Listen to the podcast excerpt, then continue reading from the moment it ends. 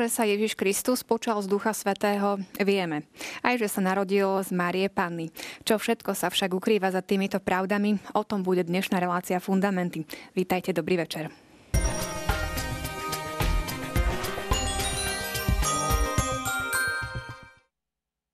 Aj keď sa v posledných reláciách rozprávame o kapitole, ktorá sa venuje Ježišovi Kristovi, dnes to bude viac e, o pane Márii.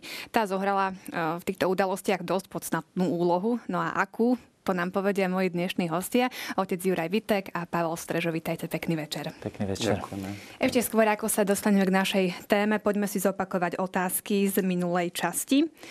Prvá otázka sa pýtala, respektíve e, bola položená takýmto spôsobom. Ježiš má dve prirodzenosti, ľudskú a božskú, pričom po A nie sú zmiešané, ale spojené v osobe Božieho syna. Po B vtelením sa božská stratila a nahradila ju ľudská.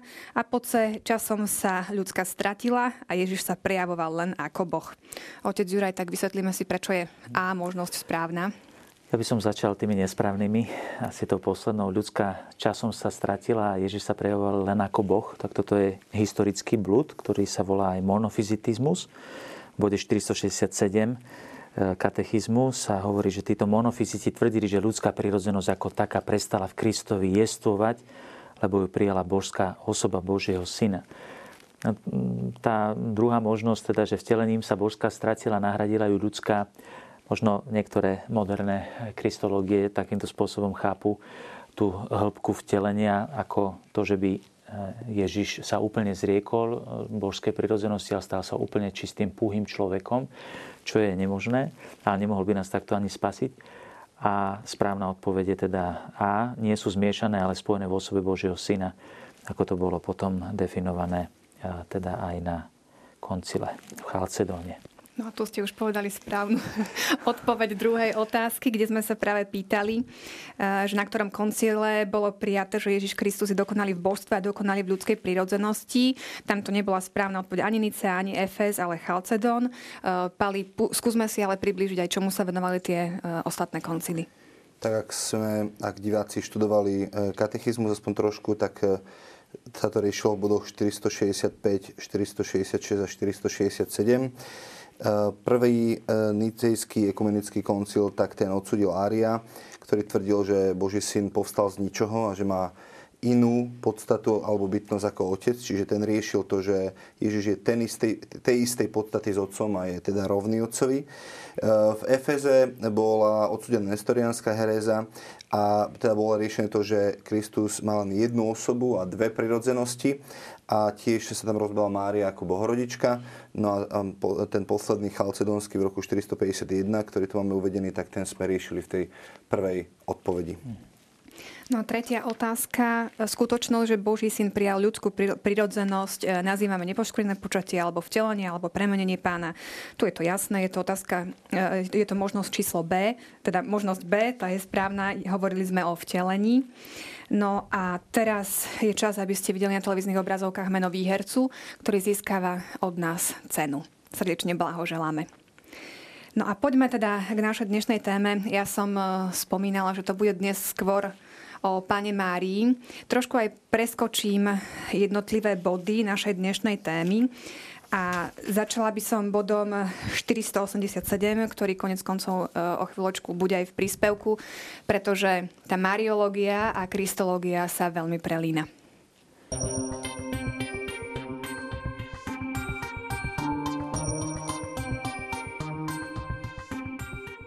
Čo katolícka církev verí o Márii, zakladá sa na tom, čo verí o Kristovi ale čo učí o Márii, osvetľuje zasa jej vieru v Krista.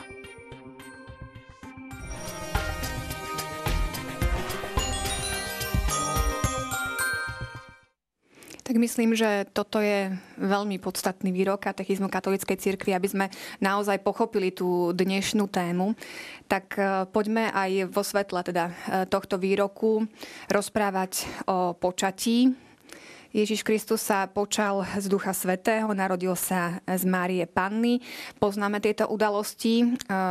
Myslím, že každý veriaci, ktorý naozaj praktizuje svoju vieru, chodí do kostola, sú mu známe tieto texty. Ako máme rozumieť týmto riadkom? Ako ich máme čítať? Pýtam sa aj v súvislosti s tým, čo sme už preberali napríklad so stvorením sveta.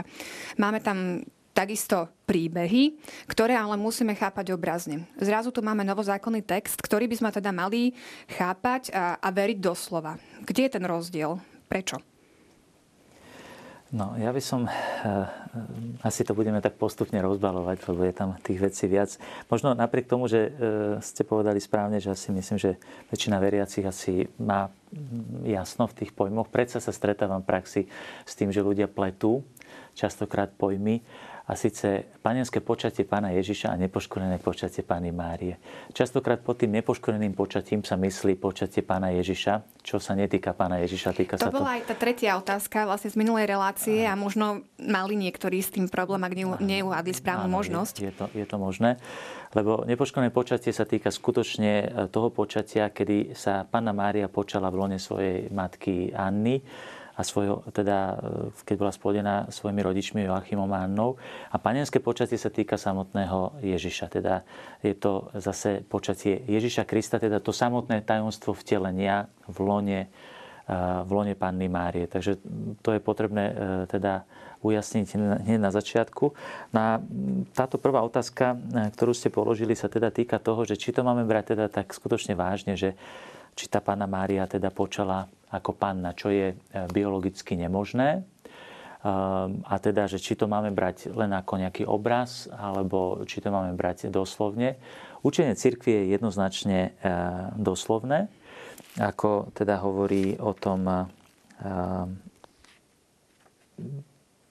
Marino Panenstvo, to je bod 496, čiže to už je vlastne až, až ku koncu tejto, tejto kapitoly a hovorí jednoznačne, že to musíme brať doslovne. Církev už od prvých formulácií viery vyznávala, že Ježiš sa počal v lone Panny Márie jedine mocou Ducha Svetého, pričom zdôrazňovala aj telesný aspekt tejto udalosti. Ježiš sa počal, a teraz by som povedal, že veľmi e, realisticky hovorí, citujúc Lateránsky koncil z roku 649, že sa Ježiš počal bez mužského semena z Ducha Svetého. To znamená, že je to zázračné počatie. V panenskom počatí, a to je dôležité, že čo v tom videli otcovia, prečo, e, tak napriek tomu, že to bolo zosmiešňované už od začiatku, nielen v dnešnej modernej dobe je to zosmiešňované, pravda viery, ale už aj v tých pr- prvotných počiatkoch to bolo zosmiešňované. Prečo na tom teda církev tak nástojí, že, že je, to, je to dogma viery? Eh, pretože je to eh, už samotné zjavenie. Ja som v minulé časti hovoril o tom, že v Ježišovi je všetko zjavením.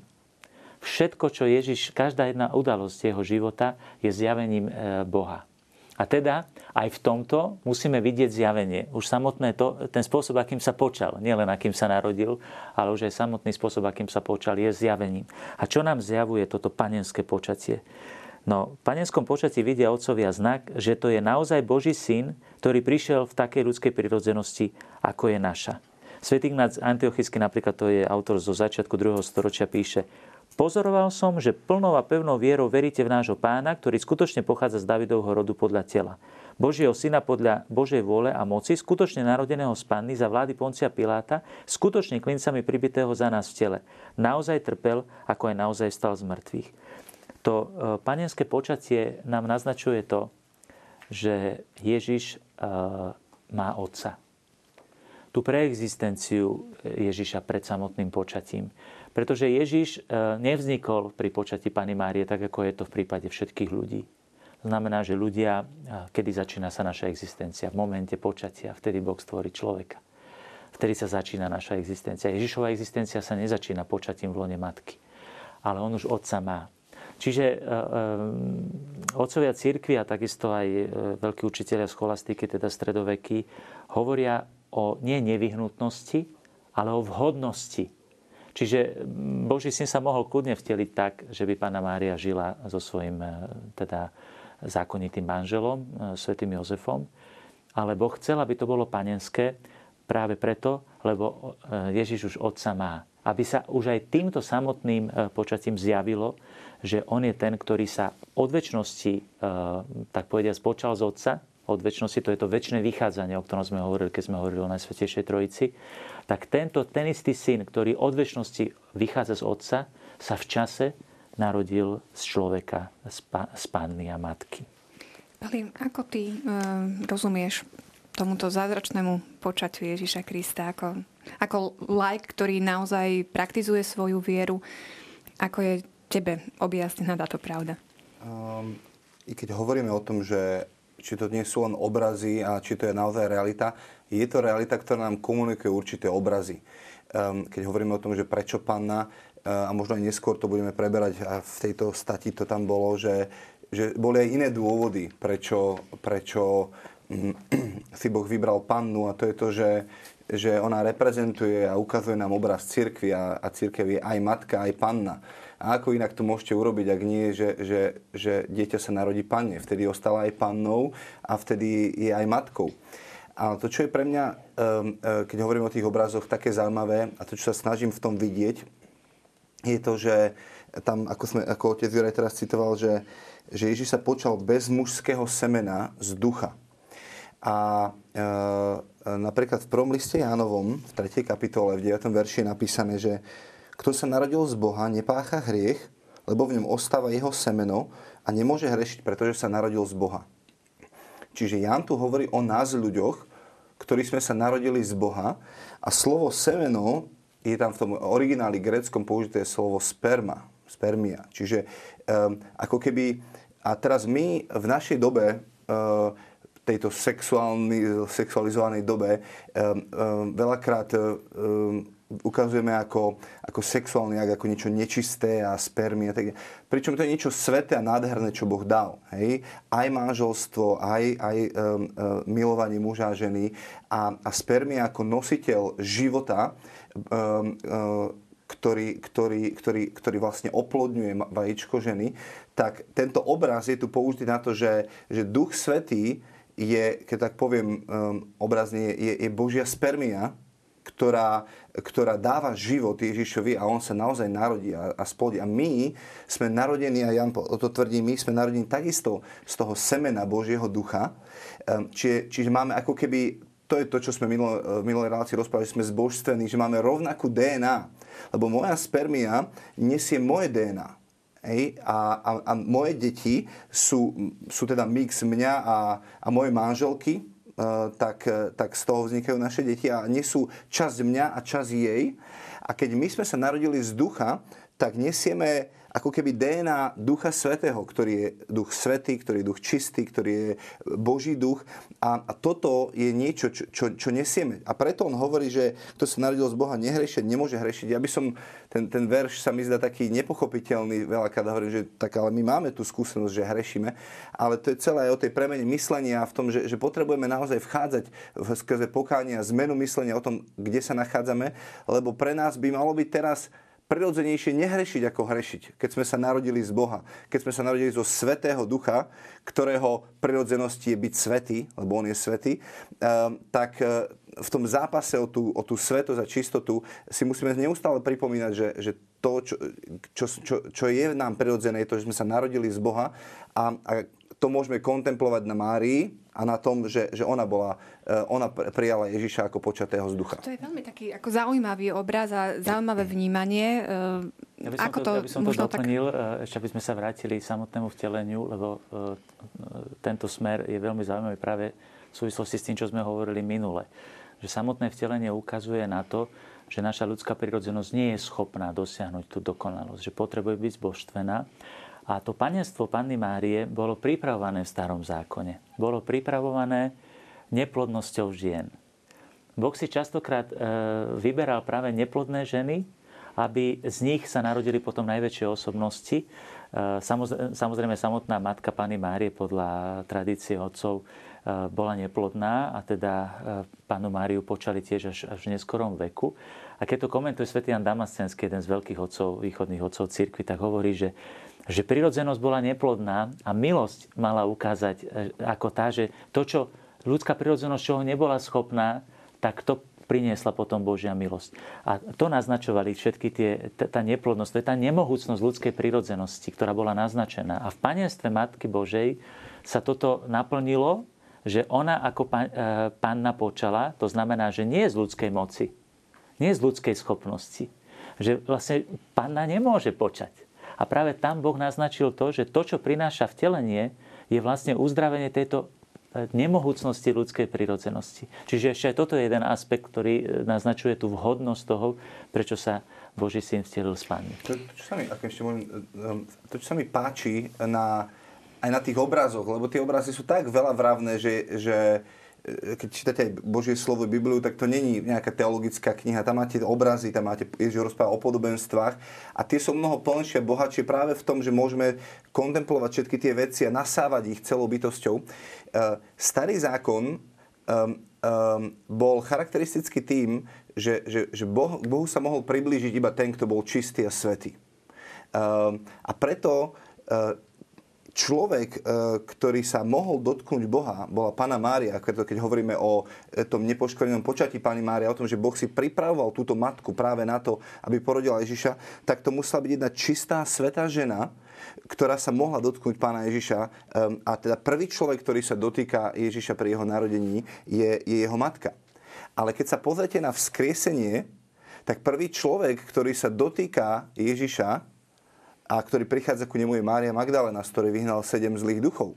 Čiže ako keby Ježiš otvára úplne novú dobu novým zákonom a hovorí, už to nebude o tom, že e, v starom zákone to bolo tak, že keď sa niečo nečisté keď ste sa dotkli niečoho nečistého, tak ste boli nečistí a preto ste sa museli strániť toho nečistého. Ale v novom zákone to začína byť tak, že keď vy sa dotknete niečoho, čo je čisté, tak sa stávate čistí.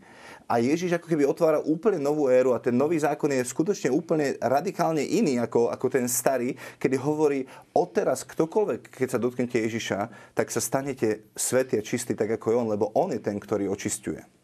Aj napriek tomu, čo hovoríte, stále sa mi naskyta tá otázka, že prečo to pán Boh takto vymyslel. To, aby sme ho poznali, aspoň z časti, zariadil tak, že naozaj poslal svojho syna na svet, žil tu ako človek, mali sme možnosť sa takto konfrontovať trochu s tým božstvom.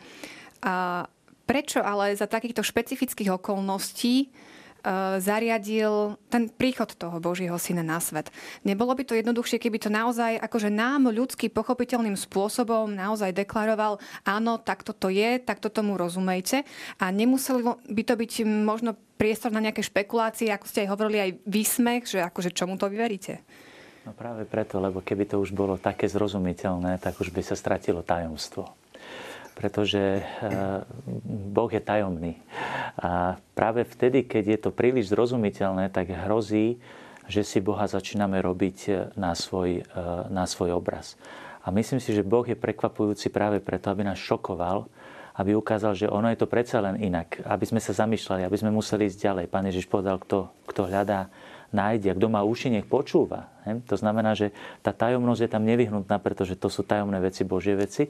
Ale súvisí to ešte aj e, s tým, že e, Boh e, už samotným vtelením nám dáva ďalšie množstvo nádherných lekcií. Pekne Pálko otvoril tú vec toho obrazného, som povedal, toho symbolického Božieho zjavovania. To symbolické zjavovanie znamená vtelené. Myslím si, že v tomto zmysle majú naše diváčky asi, asi výhodu, pretože oni majú zmysel pre konkrétno. Že konkrétne veci dávajú veľké posolstva, ktoré sú skryté. Hm? Niekedy muži potom sú takí bezradní, muži sme viacej abstraktní a chceme to tak jasne e, abstraktne definovať. A keď žena začne rozmýšľať, a čo ty myslel a všetky tie všelijaké skryté posolstva, tak je z toho bezradný. To je obraz toho, aký je človek bezradný, keď vníma Božú symbolickú teológiu, ktorý sa zjavuje tajomným spôsobom. No a tu sú skryté ešte mnohé iné tajomstvá. Samotný, e, samotná žena je obrovským tajomstvom, ktoré je jednou z hlavných tém e, celej Biblie. Zoberme si už začiatok e, E, zjavenia knihu Genesis, ktorá hovorí o stvorení sveta. Je to prvé zjavenie ženy. Je stvorený muž, Iš, a je stvorená žena, Iša. A A potom je to protoevangelium, ktoré rozvíja túto, túto úlohu ženy, tajomnú úlohu ženy. Keď sa niekedy hovorí o kresťanstve, že potiera ženu, tak to je človek, ktorý nepozná kresťanstvo, pretože téma ženy je ústredná téma celej, celej, celého svetopísma a hovorí, ustanujem nepriateľstvo medzi tebou a ženou. Hej, to už je ten tajomný e, prejav ženy a potom hovorí aj katechizmus v tomto bode 489, že počas celej starej zmluvy bolo Márino poslanie pripravované poslaním svetých žien.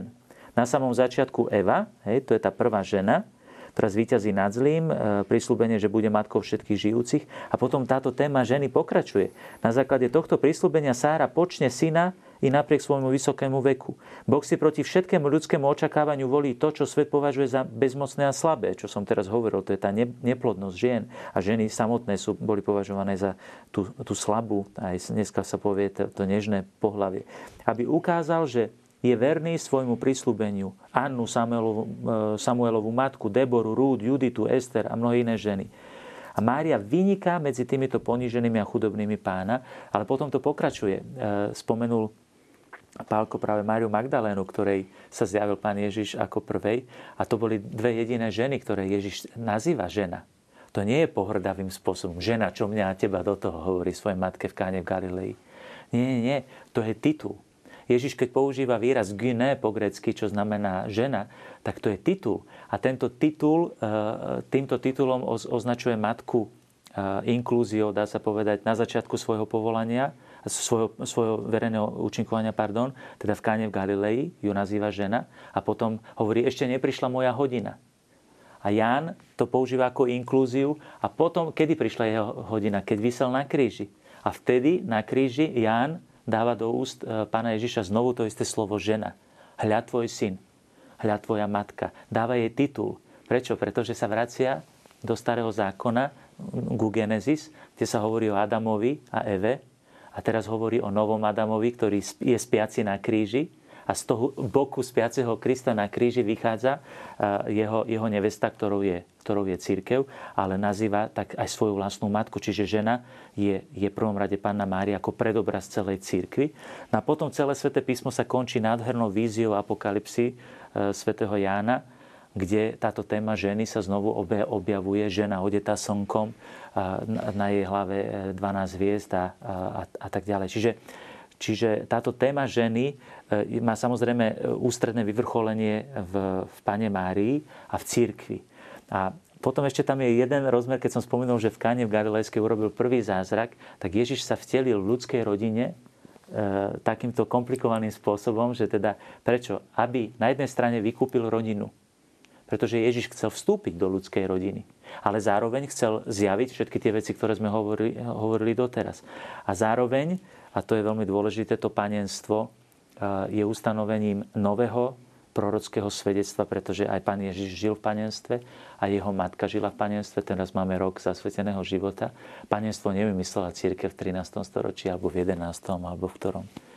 Panenstvo pre nebeské kráľovstvo založil Ježiš Kristus a jeho matka a všetci eh, tí, ktorí eh, to, to, tento dar žili už vlastne v Evangelii. K tomu panenstvu sa ešte dostaneme. Možno by som ešte doplnil k tým obrazom, keď, keď sa pýtala, že prečo za takýchto okolností. No, uh, opäť uh, tie obrazy, ktoré nám odhalujú vlastne to, ako sa celé udialo, aj, aj, aj to narodenie Ježiša, pre mňa je to také zá, zá, veľmi úsmevné, že, že pán Ježiš sa nenarodil v paláci niekde, ale narodil sa v maštálke. Um, ja si niekedy hovorím, že aj, aj moje srdce vyzeralo ako taká maštalka, um, keď, keď sa tam narodil Pán Ježiš a aby, aby premenil to moje srdce. Um, Ježiš sa zjavuje, alebo teda Pán sa vždycky zjavoval slabým, chudobným a, a tým, ktorí ho nehľadali, tak sa zjavuje takisto pastierom. Um, čiže, čiže ako keby aj keď, keď, keď čítame Božie slova, kontemplujeme tie veci, tak, tak to môžeme do, do svojho života príjmať veci z toho a hovoriť a učiť sa niečo o Božom jednaní, o tom, akým spôsobom Boh, boh koná. A, a aj, aj cez toto vtelenie um, Pany Márie a to, že sa narodila z Ducha Svetého, je, je opäť lekcia pre nás, kde, kde Pána Mária uverila slovu a preto um, um, počala pána Ježiša. Keď si všimnete, viete, niekedy um, my ľudia hovoríme, že keď sa zmenia okolnosti života, vtedy budeme šťastní. Um, a, a myslíme si, že, že, že sú to práve okolnosti života, ktoré určujú to, či, či, či sa máme dobre alebo nemáme dobre, či, či budeme šťastní a spievať chváli alebo nebudeme. Ale keď sa pozrite na, na situáciu z Božieho slova, tak, e, tak vidíte, že ten istý aniel, Gabriel, sa zjavuje Zachariášovi a zjavuje sa pane Márii. Ten istý aniel. S tou istou správou. Budeš mať syna. Hej? Čiže okolnosti sú rovnaké, ale reakcia jedného je to, že 9 mesiacov mlčí a druhá 9 mesiacov spieva chvály. V čom je rozdiel v okolnostiach života? Nie, nie, v stave nášho srdca. A v skutočnosti stav nášho srdca je to, čo, čo, ukáž, e, čo, čo predurčuje nás na to, akým spôsobom budeme žiť na tomto živote.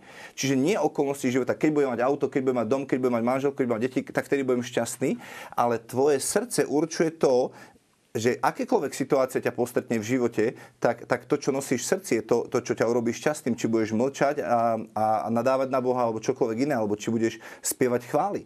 A týchto príkladov nájdeme v písme spustu. Traja chlapi vysia na kríži, zažívajú tú istú skúsenosť života. Jeden preklína Boha, jeden prežíva pocit viny a, a zlyhania, tak vyznáva svoje hriechy a jeden uh, uh, hovorí, oče odpustím, lebo nevedia, čo robia všetci teraz zažívajú tú istú skúsenosť, ale stav srdca je rozdielny.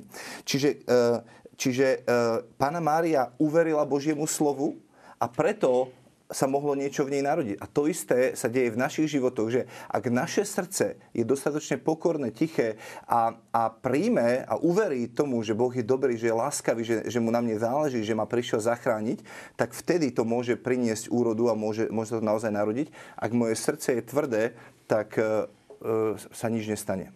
My sme hovorili o tom Márinom predurčení, e, že Boh si, citujem to hneď z katechizmu, že Boh si už e, od väčšnosti vyvolil židovské dievča z Nazareta. Čiže v podstate v rámci toho vyvoleného národa bola už taká atmosféra, že Boh si vyvolí za matku spasiteľa jednu z našich žien. A ako to mohli vnímať tie židovské dievčatá? Aká to mohla byť atmosféra medzi nimi? Vieme to nejako popísať? Alebo sú, existujú nejaké záznamy? Tak e, existuje samozrejme najmä naj, jedno z najsilnejších mesiářských proroctiev proroka Izaiáša, ktorý hovorí, e, hľa pána počne a porodí syna, dajú mu meno Emanuel. E, toto bolo určite mesiárske proroctvo, ktoré Židia poznali, takže tamto, tamto latinské alma, teda tá mladá žena sa tam spomína, ono sa to v grečtine potom preložilo ako parthenos, teda ako, ako panna, ale v tom pôvodnom hebrejskom texte bola, bola, bola spomínaná mladá žena, takže určite e, myslím si, že Židia, teda Židovky, ktoré čítali sväté písmo, by som povedal, s otvoreným srdcom, tak museli tú tému ženy vidieť, že teda, e, hoci teda ženy by sme povedali, že v tej patriarchálnej židovskej spoločnosti boli považované skutočne za, za teda e, nie, určite nie s takými právami a s takým postavením spoločnosti, ako majú ženy dnes. A v každom prípade v židovskom národe existovali tzv. anavim. Teda e, podľa proroctiev to mal byť teda ten zbytok Izraela, tí chudobní pánovi, ktorí, ktorí očakávali teda e, Mesiáša. A zaujímavé, že pána Mária, e, nezachovali sa nám veľa jej slov, ale e, jeden krásny chválospev sa nám zachoval v Lukášovi v druhej kapitole. A to je tzv. magnifikát, alebo teda chválospev Veleby moja duša pána. A tam sa pána Mária práve, e, by som povedal, že pasuje medzi týchto anávim, medzi týchto chudobných pánovým, lebo ona tam hovorí, zliadol na poníženosť svojej služovnice. To znamená, že ona sa, ona sa vyslovene identifikuje s, týmito, s týmto zbytkom Izraela, s týmito chudobnými, ktorí ešte očakávajú teda príchod spasiteľa. Takže pána Mária bola, by som povedal, že veľmi hlboký, očakávajúci židovský mladý človek, ktorý očakával spásu Izraela. Druhá vec, ktorá možno v tom celom zohráva, je to, že viete, my dneska, keď povieme, že Boh si ma vyvolil, tak, e, tak si tak myslíme, že tak mňa si vyvolil a teda mňa požehná, e, keby, keby, keď, keď e, si predstavím, že by sme boli v miestnosti, kde je veľa ľudí a ja, ja by som povedal, tak spomedzi vás všetkých som si vyvolil a ukážem na jedného človeka. Čo to vypôsobí v poslucháčoch ostatných, keď poviem, že nevyvolil si mňa, ale vyvolil si niekoho iného? Povieme si, joj, a v čom je ten človek lepší ako ja, prečo si nevyvolil mňa? Lebo naše myslenie je to pozemské a hovorí, Boh si ho vyvolil, aby ho požehnal.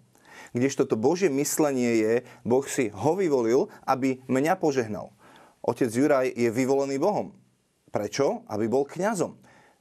Pre seba samého? No žiadny kňaz tu nie je pre seba samého. Boh si ho vyvolil, aby mňa požehnal. Hej? Čiže to požehnanie v prvom rade nejde ku nemu, ale ide smerom ku mne a ja som požehnaný z, jeho vyvolenia. A, a ak by sme sa spýtali uh, ľudí, ktorí, ktorí nesú na sebe nejaké, nejakým spôsobom Božie povolania, keď sa pozrieme na našu uh, matku Máriu, tak, tak tam je napísané v tom proroctve, ktoré dostáva od Simeona, že, že meč ti prenikne srdce. Pretože byť vyvoleným E, neznamená len tú slávu, ktorá tam vždycky je, pretože že Boh dáva naozaj svoje povolanie a obdarovanie a všetko ostatné, čo dáva, ale je tam potom aj veľa utrpenia, preto, je, pretože E, ľudia, ktorí sú postavení naozaj do vodcovskej pozície, kňazi alebo, alebo, e, alebo lídry, sú veľakrát ľudia, ktorí zažívajú veľa utrpenia a zažili veľa utrpenia vo svojom živote, aby potom mohli ostatných potešovať v ich utrpení, ktoré zažívajú. Spolu s nimi spolu cítia, nesú, každý kňaz nesie utrpenie ľudu na svojich pleciach, prichádza pred Boha a, a prednáša to otcovi, čiže on, jeho srdce je nasytené tiež e, bolesťou a mečom, ktorý pre, preniká jeho, jeho dušu a tak ďalej.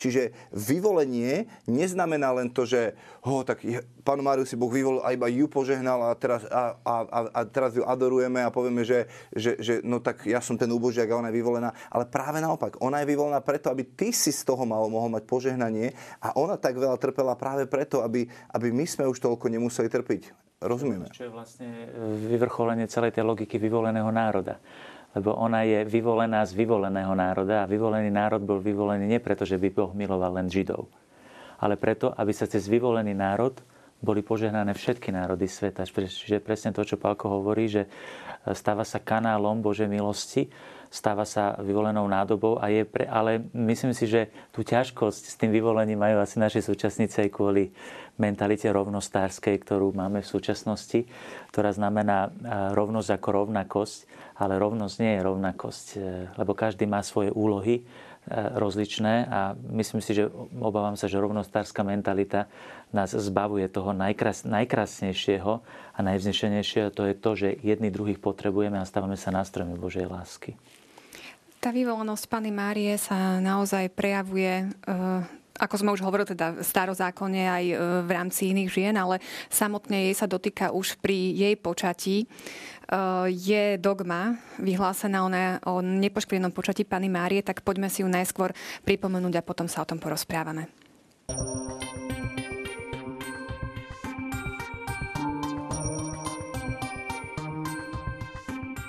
Preblahoslavená panna Mária bola v prvej chvíli svojho počatia osobitnou milosťou a výsadou všemovúceho Boha vzhľadom na zásluhy Ježiša Krista, spasiteľa ľudského pokolenia, uchránená, nedotknutá od akejkoľvek škvrny dedičného hriechu.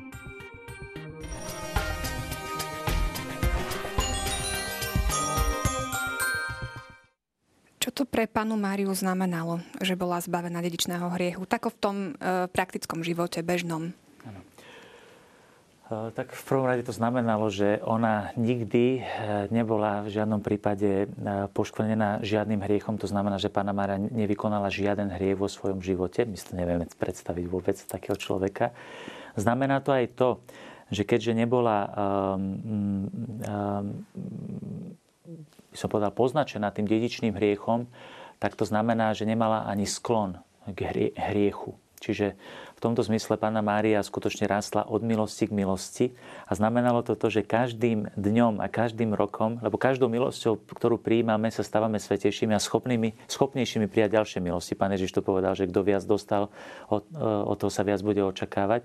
Takže Pána Mária, by som povedal, neviem, aký matematický vzorec by som použil, e, e, rástla skutočne exponenciálnym spôsobom e, v milosti. Takže dokonca svety hovoria, že anieli si jeden druhému hovorili, keď videli toto stvorenie také čisté, že que est ista, že kto je to táto.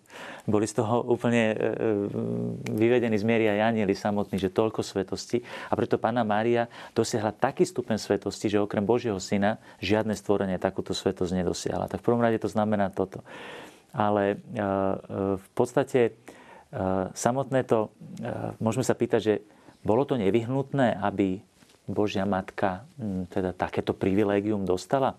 Okrem tohoto ešte pokladá aj iné otázky, ktoré by som chcel zvlášť zdôrazniť, že využijem, že mám slovo, pretože myslím, že najmä mnohí naši bratia protestanti nechápu celkom dobre toto učenie, aj keď ho kritizujú že by bolo v rozpore s tým, čo učí svätý Pavol, že všetci sme museli byť vykúpení. Teda vyzerá to tak, že Pana Mária bola uchránená od dedičného hriechu a teda nemusela byť vykúpená. Nič nie je vzdialenejšie od katolickej pravdy ako podobné tvrdenie. Pretože katechizmus hovorí jednoznačne, že uh, uh, blahoslavená Pana Mária bola v prvej chvíli svojho počatia Osobitnou milosťou, a cituje sa tu práve tá bula pápeža Pia XI, ktorou bola vyhlásená táto dogma, bola v prvej chvíli svojho počatia osobitnou milosťou a výsadou všemohúceho Boha vzhľadom na zásluhy Ježiša Krista, spasiteľa ľudského pokolenia, uchránená, nedotknutá od akejkoľvek škvrny dedičného hriechu. Čiže tento jazd celkom výnimočnej svetosti, ktorým je Mária obdarovaná od prvej chvíle svojho počatia, dostáva celý od Krista.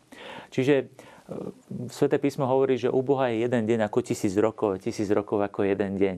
Čiže to, že ona dostala túto výsadu v moci vykúpenia jej syna, ktorý sa narodil až po 30 rokoch, teda, e, ktorý toto urobil, to, to, to, mm, by som povedal, smrť na kríži a skriesenia, teda tajomstvo vykúpenia, že sa to stalo až neskôr po nejakých 30 rokoch. A ešte keď zoberieme, že pána Mária, neviem, v koľkých rokoch mala, takže nejakých 45-50 rokov dopredu, to vôbec nie je problém. Stalo sa to vzhľadom na budúce zásluhy jej syna, a teda pána Mária, e, to nemôžeme povedať, že ona nepotrebovala odpustiť hriechy. Veľmi krásne to, eh, to vysvetľuje sveta Terezia z Lízie, táto jednoduchá svetica, ktorá je učiteľkou cirkvi, pretože je skutočne veľkou znalkyňou mm, evaneliového tajomstva. Ona hovorí, Boh môže odpustiť dvomi spôsobmi. Dokonalým a nedokonalým. Nedokonalý spôsob to je obraz otca, ktorý pozera na svoje dieťa, ako sa hrá a teraz vidí, že to dieťa spadne, rozbie si koleno a teraz príde, pozdvihne to dieťa, obviaže mu tú ranu, e, pofúka ho, pomojká ho a tak ďalej. Ale hovorí, môže ešte byť dokonalejší spôsob, ako to e, uchrániť teda. E, že to je dokonalý spôsob, akým odpustí, že ten otec predvídá, že to dieťa môže spadnúť. A vtedy by som povedal, že vstúpi do toho ešte skôr a teda uchráni človeka pred tým, pred tým hriechom. Neodpustil mu, ne, ne, nezachránil ho, zachránil ho dokonalým spôsobom. A preto Tereska hovorí, ja som nikdy nespáchala ťažký hriech, ale to neznamená, že ma miluje menej Pán Boh. Lebo ona čítala v Evangeliu, že komu bude viac odpustené, ten bude mať viac lásky. A ona hovorí, fú, a to ja akože len preto, že nehreším, bude mať mal, menej lásky, než mala Mária Magdaléna. Ona strašne chcela nasledovať Máriu Magdalénu, len jej hriechy nemala. A ona hovorí, nie, mne Boh neodpustil veľa, ako Márie Magdaléne. Mne odpustil všetko. A myslím, že toto sa dokonale dá aplikovať na nepoškodené počatie. Pane Márie neodpustil veľa. Je odpustil úplne všetko svojou predchádzajúcou láskou. A teda Pana Mária najdokonalejšie vykúpená. Ja by som možno doplnil, Uh, veľa som debatoval s bratmi protestantmi práve na túto tému nepoškvrneného počatia. Uh, ako hovorí otec Juraj, že oni v tomto majú veľký problém, lebo citujú toho, toho svätého Pavla, že všetci zhrešili. Um, a napríklad ja som našiel, uh, alebo sú dva citáty, ktoré by, by, by mohli biblicky potvrdiť, uh, alebo podľa mňa potvrdzujú to, um, že, že pána Mária mohla byť nepoškodené počatie, ale že je nepoškodené počatie. Jeden vlastne citujeme v tom bode 492, že, že otec ju viac ako ktorúkoľvek inú osobu, stvorenú osobu v Kristovi Ježišovi požehnal všetkým duchovným požehnaním a citujeme prvú kapitolu Efezanom, kde sa hovorí, že požehnaný Boh a Otec nášho Pána Ježiša Krista, ktorý nás v Kristovi Ježišovi požehnal všetkým duchovným nebeským požehnaním. A tam je ďalej napísané, lebo v ňom si nás vyvolil ešte pred stvorením sveta, aby sme boli pred jeho tvárou svety, čistí a nepoškvrnení v láske. Čiže keď my môžeme byť pred jeho tvárou svety, čisté, nepoškodený v láske, o čo viac mohla byť ona, ktorú si ešte pred stvorením sveta vyvolil, aby taká bola. Ale potom je napríklad e, list Judu, e, ktorý je taký malý, malý list na konci Nového zákona, a kde je v 24. a 25. bode je napísané takáto vec. Tomu však, ktorý má moc uchrániť vás od hriechu, a nepoškvrnených postaviť v plesaní pred svoju slávu, jedinému Bohu nášmu spasiteľovi skrze Ježiša Krista nášho pána, sláva a veleba, vláda a moc pred všetkými vekmi i teraz i po všetky veky. Amen. Juda píše veriacim, že Boh má moc uchrániť vás od hriechu a nepoškvrných postaviť v plesaní pred svoju slávu. A to hovorí o nás, že Boh má moc nás uchrániť pred hriechom a nepoškvrných postaviť pred svoju slávu, tak prečo by to nemohlo platiť aj na pánu Máriu, a že by ju uchránil od každého hriechu. A tak ako otec Viere povedal, tá, tá Božia logika je možno trošku iná ako naša. E, my tu máme tak, že kto, kto, e, Janošik to povedal, že kto má, tak tomu zoberem a dám tomu, kto nemá. Ale pán Ježiš hovorí, kto má, tomu sa ešte prida to je trošku nelogické, ale že, že, že tam, kde je milosť, tak sa, rozmo- tak, tak, tak sa to ešte viac násobí a multiplikuje. To je ako naozaj ako snehová gula, ktorá sa naberá a potom zrazu pri jednom otočení sa naberá oveľa, oveľa viac. To znamená, čím viac my, mne sa zdá, že za posledné dva roky života s Bohom som sa o, o Bohu dozvedel viac a viac ho milujem ako za predošlých 15 rokov že čím to je? No práve preto, že, že už teraz tá jedna obrátka snehovej gule nabere oveľa viac snehu, ako vtedy na začiatku, keď som ich musel robiť veľmi veľa. Čiže, čiže uh, um, ja, ja verím tomu, že, že čím viac vstupujeme do posvetenia, do milosti, tým viac sa nám to darí žiť v tom posvetenia milosti. A práve o to tu ide, že zaujímavé, že západná církev tam vníma skorej e, dogmu o nepoškvrnenom počati, čiže absencii hriechu. Východná církev nazýva nepoškvrnenú Panhagia, čo znamená celá sveta. Tak ju oslovila aj Archaniel Gabriel. Kecharitomene, ty si naplnená milosťou. A práve myslím, že tu je tá podstata toho. Lebo asi ľudia, keď tak vnímajú tú panu Máriu, že tí katolíci vy ju tak zbožstvujete, a to je taký nedosiahnutelný vzor, my sme tu len obyčajní hriešnici. Ale vrátim sa k tomu, čo pán Ježiš hovorí, že on postavil ako dve ženy, ktoré sú prototypom církvy. Pána Mária, obidve stoja pod krížom. Pána Mária, ktorá je celá sveta, ktorá je odpustil dokonale svojou milosťou predchádzajúcou, takže ju, takže ju uchránil pred každým hriechom. Ale bola tam aj hriešnica, prostitútka, Mária Magdaléna, ktorú tiež nazýva žena.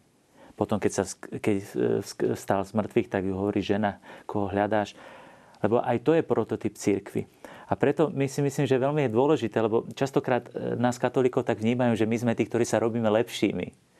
Problém je v tom, že keď sa katolíkovi podarí, alebo kresťanovi e, podarí lepšie žiť, tak to nie je jeho zásluha. On nie je lepší než ostatní. On je len vykúpený kresťan.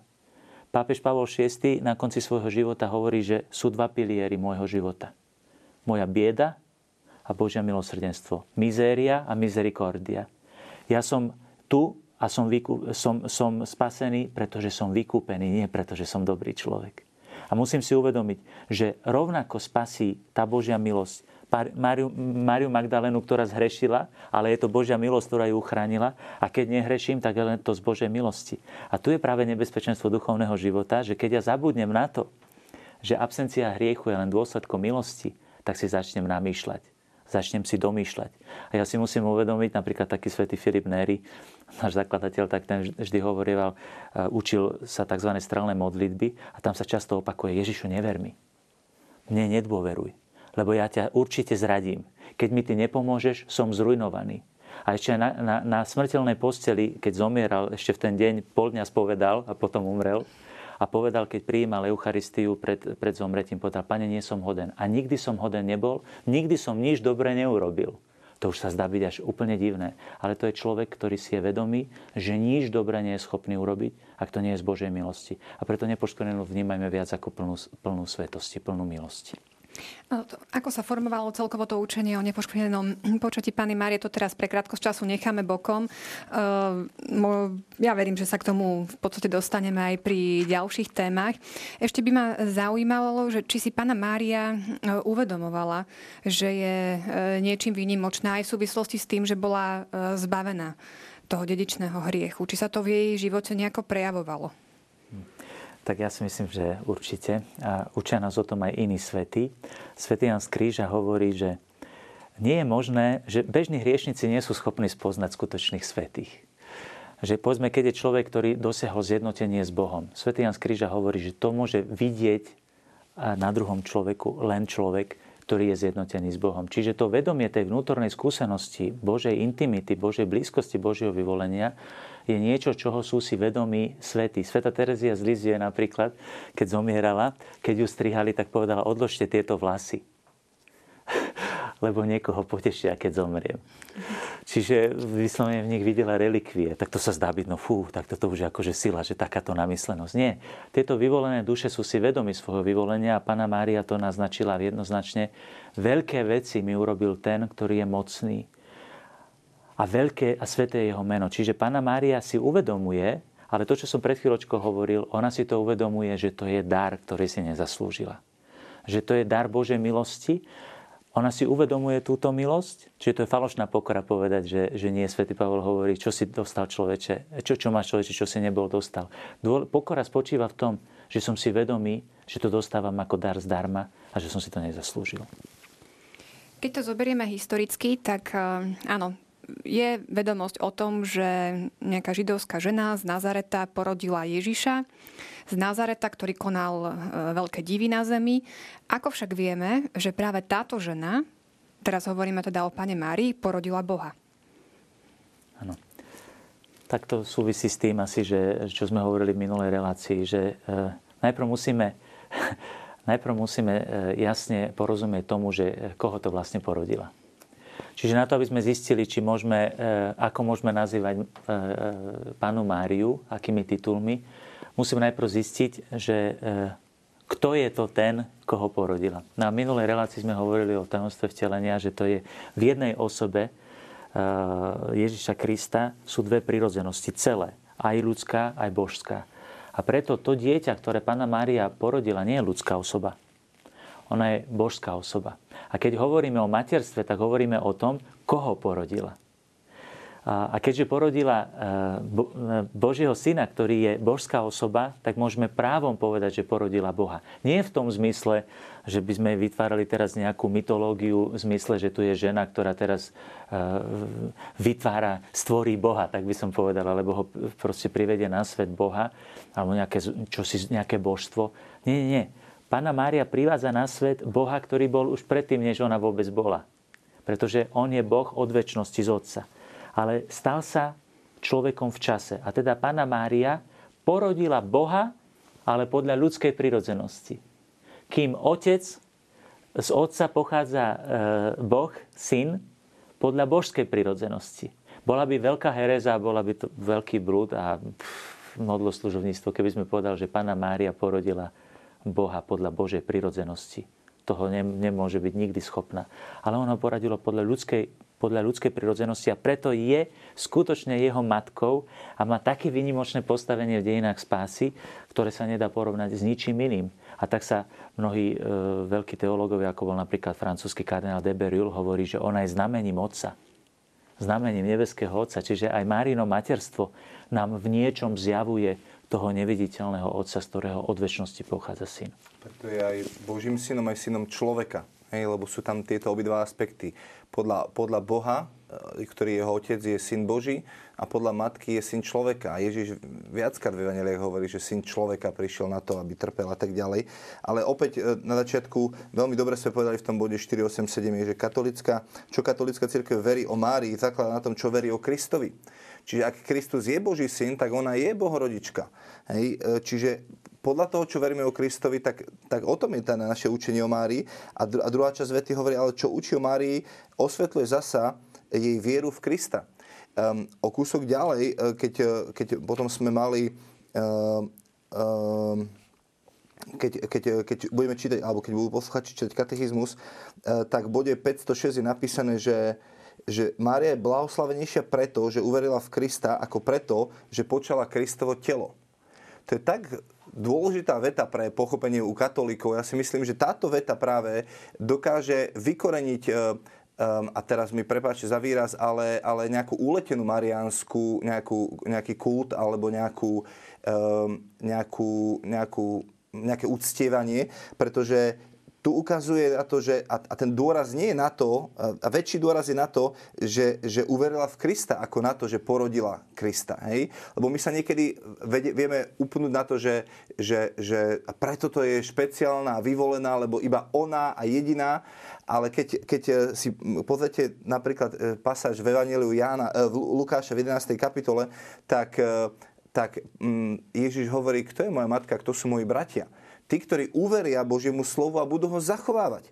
Ako keby Ježiš nedehonestuje svoju matku, ale hovorí, to nejde o to, že, že, že e, a dôležitejšie je to, že vo, vo mňa uveríte, lebo keď vo mňa uveríte, vtedy máte väčší život. Nie to, že, že som sa narodil um, z tejto ženy, je to, čo ju robí blahoslaveno, ale práve to, že povedala svoje fiat na to a že uverila, ako sa stane, pretože všetky príslovenia sú z milosti. Odteraz aj za milión rokov všetko, čo, čo, čo v Božom kráľovstve funguje, bude z milosti. Nikto nebude za naše zásluhy. Nemôžem povedať, že ja som porodila Krista, tak preto ma teraz blahoslavte a ja sa dostanem do neba. Nie, preto, lebo uverila. Preto, preto sa dostávame do neba, lebo sme uverili. Inými slovami, rodinkárstvo neexistuje ani u Ježiša, pretože tá žena doslova zvolala, že blahoslavné sú prsia, ktoré ťa uh, nadájali. To znamená, že ona to tak ako, že jak mamičky vedia byť niekedy hrdé, lebo uh, dostane sa na vysokú školu, tak to hneď všetkým kamarátkam idem povedať, lebo moje, die, moje dieťa to a moje dieťa ono, že to je taká prirodzená, normálna radosť toho, že teda, alebo moja rodina, hej, Ježiš vyslovene je, je až chladný, že kto, kto sú moji bratia? Kto je? Hovorí, tí, ktorí počúvajú Božie slova, zachovávajú ho, no ale o kom to povedal? Ako o prvom, ak nie o Matke Božej, o ktorej ten istý Lukáš hovorí, ona zachovávala všetky tieto slova vo svojom srdci premyšľala o nich. Ďalšia zaujímavá kapitola je práve o panenstve, celoživotnom panenstve Panny Márie, pretože církev učí, že e, Panna Mária je vždy panna. Ehm, my sme to už trošku naznačili, môžeme teda ukončiť túto tému ehm, v nejakom celku. Ehm, vieme, že v písme sa hovorí o Ježišových bratoch, tak vysvetlíme si to, ako je to teda s pokrevnými bratmi a sestrami Ježiša Krista. Áno, tu myslím, že to je také veľmi podobné ako s tým panenstvom, panenským počatím pána Ježiša. Teoreticky to bolo možné, aby Jozef s Máriou potom mali ďalšie deti a tak ďalej. A myslím, že by to nenarušilo nejakým spôsobom vtelenie, ale nebolo to vhodné. Z jednoduchého dôvodu. Tá vhodnosť, to je, to je úžasné. Božom pláne, že Boh je rozumný. Viete, príliš zdôrazňovať to, čo by Boh mohol, kedy. Uh, to je skôr vlastne iným náboženstvom, nie kresťanským. Pretože kresťanské náboženstvo vždy tvrdilo, že Boh koná rozumne. Podľa logos, syn logo ako povedal v slavnej e, prednáške e, regenburskej papež Benedikt, keď hovorilo, e, porovnával kresťanstvo s, s, s islamom. Nie, Boh vždy vhodnosť hľadá. A keďže syn Boží je od väčšnosti jednorodený syn Boží, tak sa patrilo, aby bol jednorodený aj v čase.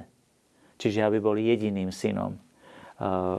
V každom prípade odporcovia tejto pravdy väčšinou citujú práve e, Matúšovo Evangelium 13.55, kde sa hovorí, že, že hovorí o Ježišových bratoch o Ježišových bratoch a sestrách. Církev vždy chápala tieto miesta v tom zmysle, že neoznačujú ďalšie deti Pany Márie. Sú synovia istej, napríklad e, Jakub a Jozef sú syn, synmi istej Márie, ktorá sprevádzala Ježiša a zretelne sa označuje ako iná Mária. Čiže e, sú nazývaní bratmi, ale je jasné z kontextu, že nemohli byť bratmi, ale boli to bratranci Pána Ježiša pravdepodobne. Ja som si to uvedomil aj teraz nedávno. Jedna moja dobrá priateľka známa, ktorá pôsobí v Tanzánii na misiách, ona mi hovorila, že tam je kmeňový spôsob života teda rodín a teda žijú niekoľko rodín spolu. A teda tam sú všetci bratia. Čiže či sú bratranci, prabratranci a tak ďalej, všetci sa nazývajú bratmi. Čiže to je určitý, eh, by som povedal, semický eh, výraz, ktorým sa naznačuje celá širšia rodina. Takže to, to nie je potvrdením toho, že by Pana Mária mala ďalšie deti.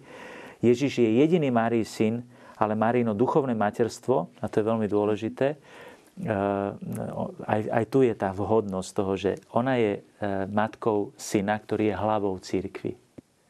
A od počiatku církev vnímala práve toto a e, duchovné materstvo Pany Márie, že toto je materstvo. Nemôže byť hlavou, e, teda e, matkou hlavy bez tela, hovorí svätý Grignon z Montfortu. To by bolo monštrum, keby porodila len hlavu a neporodila by telo. A tajomným Kristovým telom je celá jeho církev. A preto Bohu sa zapáčilo, aby ju predurčil nielen za matku vykupiteľa, ale aj za matku všetkých údov Ježiša Krista, teda celej církvy, a stala sa tak matkou, matkou celej církvy, čo sa naznačilo práve aj v tom samotnom Jánovom evanieliu, kde Ježiš uh, uh, hovorí na kríži, viete, keď hovoríme o tom, že každé Ježišovo gesto má veľký význam, aký význam potom majú jeho posledné slova. A medzi tými poslednými slovami bolo hľa tvoja matka. to, to určite nebolo, že dal na starosť panu Máriu Jánovi, ale dal Jána na starosť Matke Božej. A to bol, e, e, by som povedal, reprezentant celej církvy. A v tomto učeníkovi pánovom Jánovo Evangeliu jednoznačne kontempluje všetkých učeníkov a teda celú církev. A tak sa pána Mária stáva skutočne matkou celej církvy. Čo toto má spôsobiť, prijatie tejto pravdy má spôsobiť v našom duchovnom živote? Pravdy, že Pána Mária je naša duchovná ano, matka.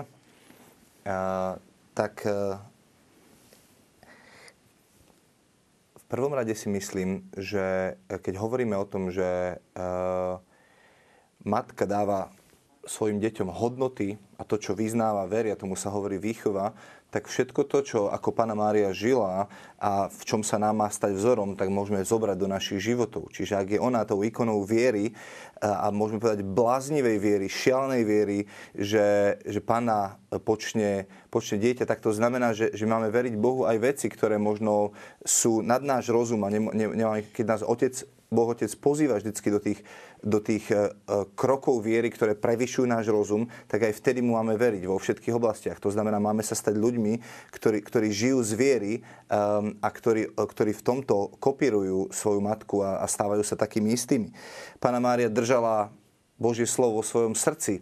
Um, a, a my máme byť tí ľudia, ktorí, ktorí žijú a, a uchovávajú Božie slovo vo svojom srdci. Pavol hovoril ste Korintianom, že Božie slovo nech preva, vo vás prebýva bohato. Hej, to znamená, že, to je opäť niečo ďalšie. Um, um, Pána Mária dáva, dáva e, pánovi vždy svoje áno. My niekedy dávame aj svoje nie. Keď povieme, že, že, že daj celý svoj život Bohu, tak sa nás objaví strach a poviem si, nie, a čo ak mi niečo zoberá, čo ak už sa naruší moje pohodlie a my máme radi to svoje pohodlie a povieme Bohu, dáme mu hranice, povieme odtiaľ, potiaľ. Pána Mária nás učí, že oplatí sa Bohu dôverovať v každej oblasti svojho života. Čiže, čiže keď, e, keď pozeráme na našu uh, duchovnú matku, pánu Máriu, tak, tak v nej môžeme kontemplovať aj církev ako takú a, a môže nás to viesť k tomu, že, že my ktorí sme súčasťou tejto cirkvi, tak sa snažíme o to, aby sme, aby sme na jej obraz boli ako tá cirkev, ktorá je čistá panna, lebo Pán Ježiš si príde pre pannu, e, nepríde si pre, pre hárem, príde si pre jednu čistú, svetú, nepoškvenenú pannu, ktorá, ktorá bude naozaj vrúcne ho očakávať. A na druhej strane sme matkou a stávame sa matkou ako církev, pretože máme plodiť a, a pomáhať splodiť nový, nové, nové duchovné deti, ktoré, ktoré naplňajú potom túto zem. Máme sa stať plodnými a, a naplniť túto zem. Ja by som asi na, na záver doplnil ešte okrem tohto aspektu, ktorý je dôležitý a veľký, že Pána Maria je ikona církvy, tak to ju aj druhý vatikánsky koncil chcel kontemplovať v 8. kapitole Lumen Gentium. Čiže o Pane Márii hovoril ako ikone církvy, teda súčasť církvy. Ale predsa by som si dovolil, keďže pápež Pavol VI potom na záver koncilu, keď sa zdalo, že teda zvíťazilo tento pohľad teda na Panu Máriu ako súčasť církvy, ikonu církvy a tak ďalej, vyhlásil za matku církvy na uzavretie druhého Vatikánskeho koncilu. A ja by som chcel zakončiť týmto, že tým, že sa Pana Mária stala matkou církvy, tak nás to pozýva ešte k hĺbšiemu vzťahu, nielen kontemplovať ju ako vzor, ale vstúpiť do vzťahu s ňou ako s matkou. Do nežného vzťahu. Do nežného vzťahu duše e, s touto matkou, ktorá porodila Božieho syna, ktorá nás rodí pre väčší život. Či si to my uvedomujeme, alebo neuvedomujeme, to je také, taká otázka, že či to, tí, ktorí si neúctievajú Panu Máriu, že či tí príjmu nejakú milosť. Príjmu, ale cez matku, aj keď to nevedia aj deti, ktoré e, matka sa o ne stará, aj keď to nevedia, tak ona sa o nich, o nich stále stará. A čo je strašne dôležité, je, aby sme my pod krížom, tak ako Ján, e, sa, sa píše, že si vzal za všetko svoje dobro do svojho života. A istá idia medzi svoje vlastníctvo. Čiže prijal ju do svojho života. Jozefovi hovorí aniel, neboj sa prijať Máriu. To, čo sa v nej počne, je z Ducha Svetého. Čím viac bude Mária pritom na mojom živote, v nežnom, hlbokom vzťahu synovskom k nej, tým viac bude vo mne pôsobiť Duch Svetý. Tak nebojme sa prijať Máriu do svojho života, to myslím môžeme týmito slovami ukončiť našu reláciu a ešte tu máme súťažné otázky. Prvá otázka. Ktorý prorok už dávno predpovedal, že panna počne a porodí syna? Izaiáš, Micheáš alebo Jeremiáš? Pápež Pius IX v roku 1854 vyhlásil, že Pana Mária je bohorodička, alebo uchránená od dedičného hriechu, alebo že je matkou jediného syna Ježiša Krista. Tretia otázka. Církev o panenstve Panny Márie učí, že po A. bola pannou iba do pôrodu, po B. bola pannou len v duchovnom zmysle, po C. bola pannou po celý život.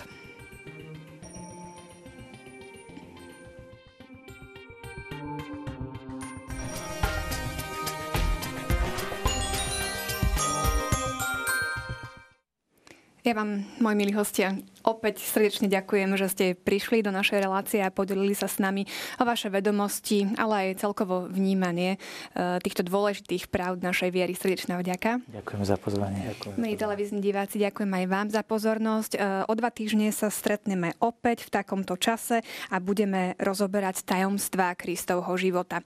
Teším sa na vás aj na budúce. Pekný večer ešte. Dovidenia.